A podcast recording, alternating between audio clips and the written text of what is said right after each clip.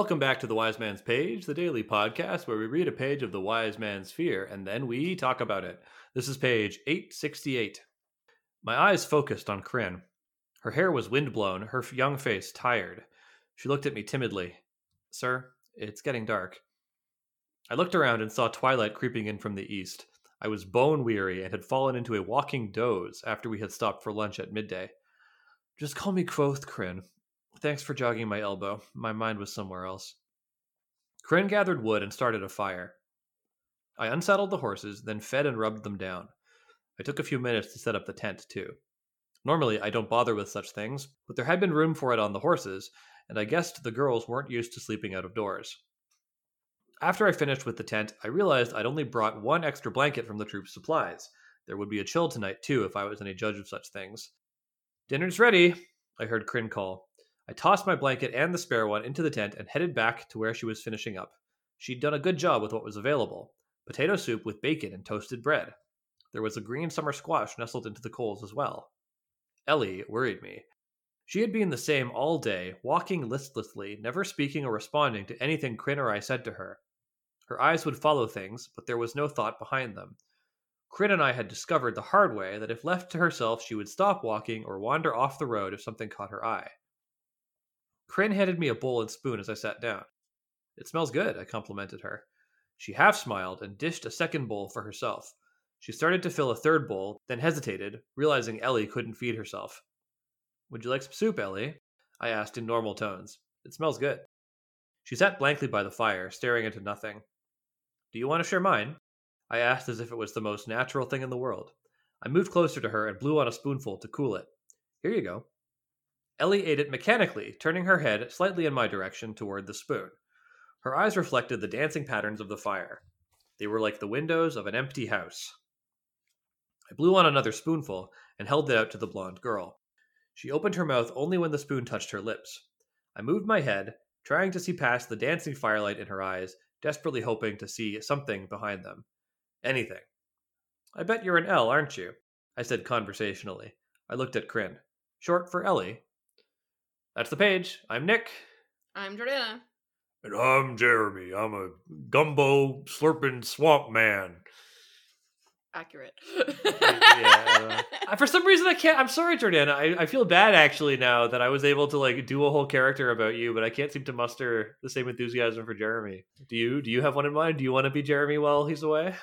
Nah, I'm not good at. I'm not good at the accents. I would just talk about how much I don't like pie or donuts. Yeah. So go ahead. Hey, Jeremy. How do you how do you feel about pie? Hate pie. how do you feel about? They're all How do you feel terrible. about donuts? How do you feel about close reading, Jeremy? it's terrible. What am I doing here? who's who's got better opinions, you or Nick? Uh, Jordana. Oh. Breaking character. Jeremy would never say that. Isn't Ellie already short for something? Ellie, depending on how you spell it, I think can be short for Eleanor or Eloise. Yeah, there's all kinds of things Ellie could be short for. So for L being short for Ellie seems like seems like a re- I get that Kvothe is just trying to like He's just coming up with random stuff to say at this point. he's just trying to like coax something out of her, some kind of reaction. I mean, good that they're that she's eating though. Like, Yeah, I so I want to talk about that actually. Like I don't know anything about catatonia, but it seems like she has sort of like the perfect amount where she will she will eat when prompted and like will walk. Uh, you know, she's not like fully limp. She doesn't have to be carried. She isn't so unresponsive that she won't eat.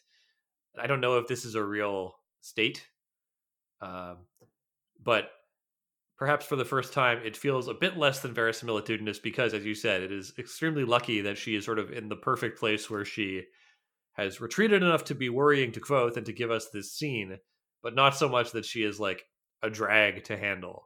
yeah.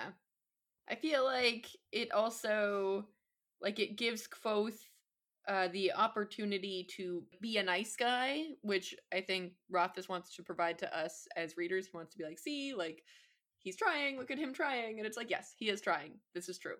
Yeah, and he's been doing that throughout. Like I think This this scene just like really spotlights it. I feel like more so than the other scenes. Yeah, but but also, you know, I think there's a distinction between like capital NG nice guy who might be like a bit more cloying, and then this is sort of like therapist Kvothe, who is extremely understanding and not like He is he is lowercase n nice guy. yeah, he's being like a proper trauma responder rather than you know white knighting or whatever. Uh, again, like a less deft author might might have this scene go that way. Like Rothfuss, I think unfairly gets criticism for you know having a story that engages in sexual violence and having a, an, a main character who like rescues girls from those situations.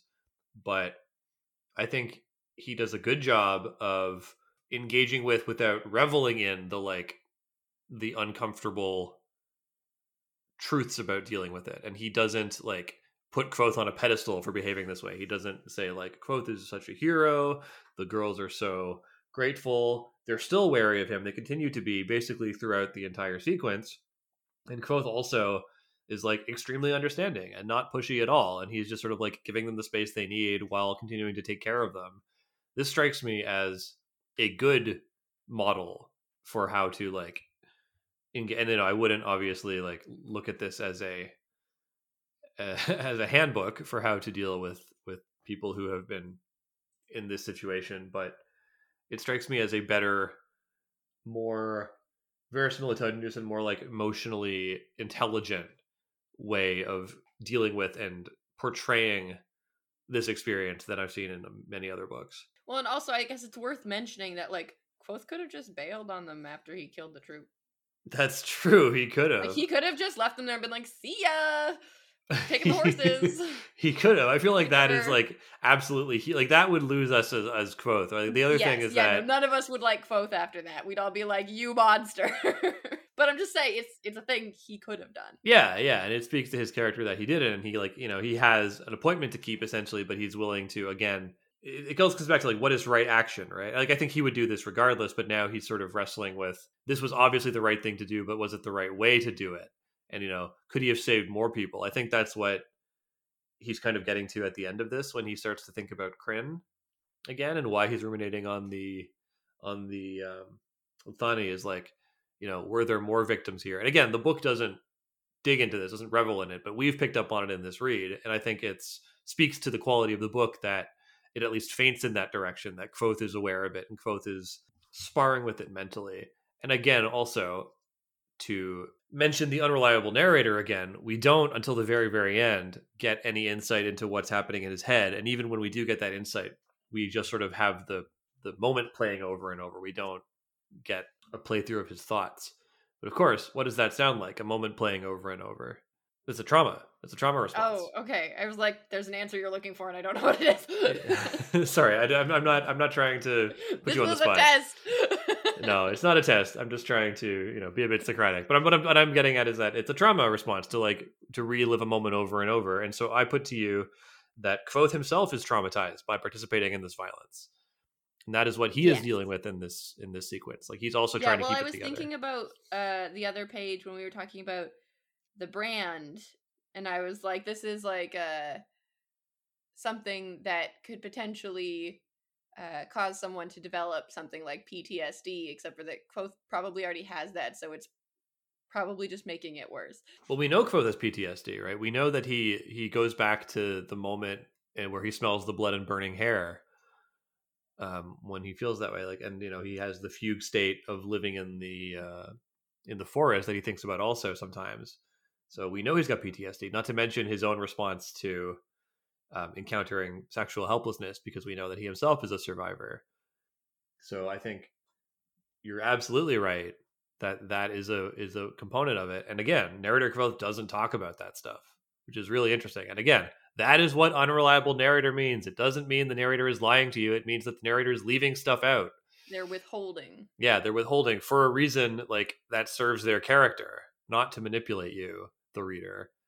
Um, although it might also have that side effect, but what it actually means is that the narrator like can and will withhold things from you to serve their character.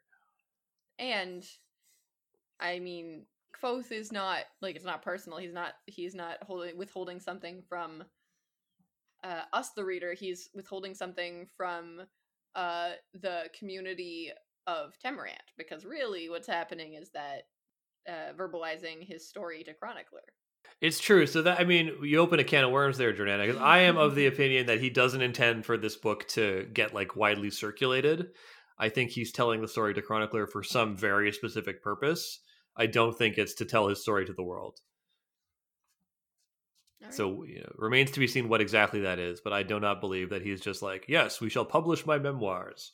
I think that it's a bit more specific than that. So I'm I'm skeptical of the idea that he wants this information in wide circulation. I think that there's something else going on, but TBD. Indeed.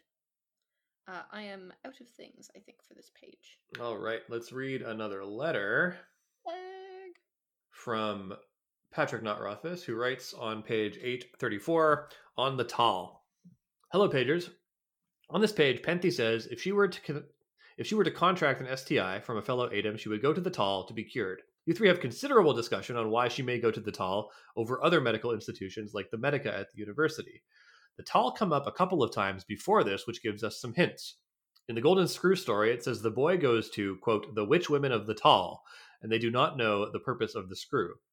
We get a little more information earlier on after Kvothe tells the story of Skiop.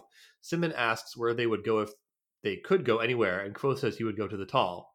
When asked for a reason, he says, I heard a story once that said the leaders of their tribe aren't great warriors, they're singers. Their songs can heal the sick and make the trees dance. It seems that the Tahl have some kind of mysterious magic which explains why the Adem may seek them out in times of need. On a smaller point, Jeremy says there's only one university and one Medica. These are both incorrect. More than once, when Kvothe says he is attending the university, he is asked which university. Also, on page 833, Kvothe refers to the Medica as the greatest school of medicine in all the world, which implies there are other schools of medicine.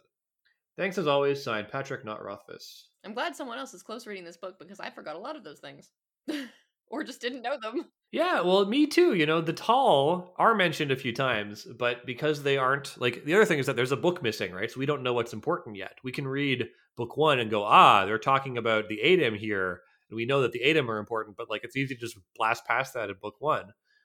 And similarly, like I don't know, is Kvothe going to the Tahl in book three? Maybe, maybe this is all important seated stuff. Also, here's another uh here's another crackpot for you. We think there's some compelling evidence that the Edema Ruh and the Ademara are from the same root culture. What if there's a third spin-off culture? What if the the Tahl are also split off from that same culture? Or at least, what if there's more than two? It's more you know? likely that it they'd doesn't necessarily the two cultures than that they'd be another split off. maybe, but why would that culture still exist? Or you think there's two like cultures that both exiled themselves? Hmm.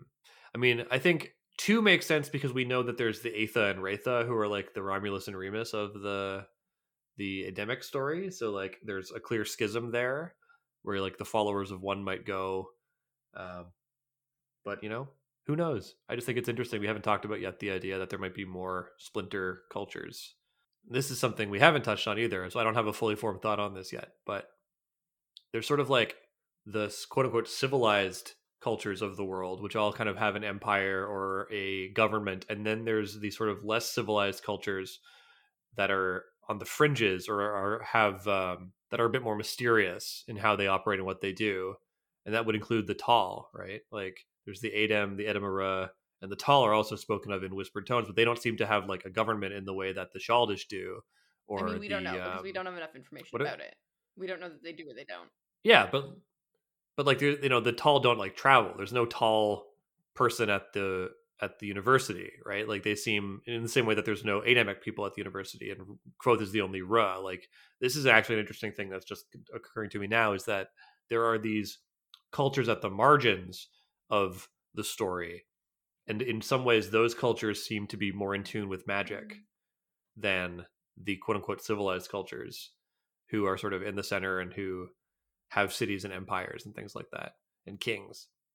So that is a lens that I might try to apply in the last hundred pages or so, just to kind of see if there's anything there. But I, yeah, but like that's just occurring to me. and That's kind of interesting. And I, you know, what does that say about what the book is trying to say? You know, especially because Kvothe himself is from one of these marginalized cultures. I think it's the end of an episode. Yeah. So listeners, it's the end of an episode. You can support the show and other things by going to pageofthewind.com and clicking the various links. Did you know that Jordana has a merch shop wherein there are many great merches. You can put our designs on anything from a pencil case to a bagel Uh, case. no, but also shower curtains, which is a hilarious option. Oh man, yeah, you should totally get the shower curtain. That is, uh you know what? Actually, the like the stained glass Kvothe would be would be beautiful on a cool. shower curtain. say maybe. Yeah, It, also, you can get a matching bath mat, so you could get like stained glass Kvothe on the on the shower curtain and stained glass like I don't know Haliax on the bath mat.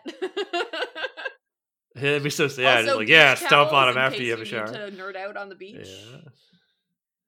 As as you should. I also think Jordana that there's like we should double down on some of these like meme designs. Like I think that the the Rick and Morty one is I don't think hysterical. it's funny anymore because people don't care about Rick and Morty anymore. Yeah, well, Rick and Morty is in a difficult like position, but I still think it's it's funny, and like those who know know. I don't know. I just think we should double down on those kind of designs because they're they're great. I think they're hilarious. We got some good. There's some good meat on those bones.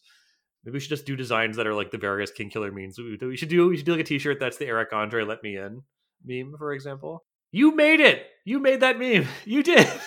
Uh, I don't think I made it for a T-shirt. Oh, oh, yeah, yeah, yeah, yeah, yeah. That thing, right? Yes. yeah, but like you should just transfer them to the because you know people. How about this? The, the, if if people either send us mail regarding the memes and or talk about it on Discord about how they absolutely need meme T-shirts and or other merch, then I'll do it. But until I hear interest from someone who is not you, it's not happening.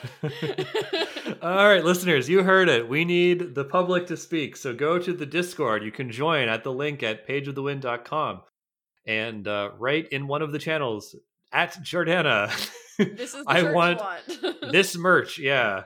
Yeah, we'd love to hear, but no, unironically, we'd love to hear your suggestions. If you there's merch you want to see, if there's any kind of designs, if there's like any kind of spin-off episodes you want to uh to listen to. I say my can- favorite merch is the that one that's like it's the black square and it says like pagers the trio like it's all of our epithets just like Yeah. listed. That one's my favorite. Yeah, in that format. Yeah, that's a good one. That'd be good on a tote bag. Also, if you want to have a, a complicated conversation when someone asks you about your shirt, uh, you can go to our merch shop. And I, I, I was sidetracked, but as you probably know, we also have a Patreon. Uh, you can go there and you can subscribe for as low as one American dollar a month to hear our exclusive Patreon episodes as well as some other bonuses. Or you can just go to Ko-Fi and uh, just tip us, buy us a Soonton. Indeed. It helps keep the lights on, don't you know? And pay for our Zencastr. Yes, especially because uh, Zencastr has switched to a paid model. They have bamboozled us, and we have uh, semi-accidentally become committed to a subscription to Zencastr. So uh, our costs have risen a little bit. That's not to say that we are in any danger of shutting down. Far from it. We will last a thousand years. But uh, your donations are more appreciated than ever. In fact, in the past, they were not appreciated. Hey, I got a lovely microphone out of some of those donations. as uh, as did you, and also I guess will Jeremy at some point. I hope Eventually, Jeremy is a, such- a miser. He's counting his coins in his in his money pit pool. I'm trying to end the episode, Jordana. Help me out I'm here. sorry, that's the end of the episode. Goodbye. We'll see you tomorrow. We love you. Goodbye, Page of the Wind.